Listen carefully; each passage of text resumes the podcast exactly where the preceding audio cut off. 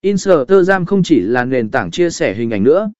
Đối với nhiều người, nó đã trở thành một nền tảng kinh doanh và truyền thông quan trọng.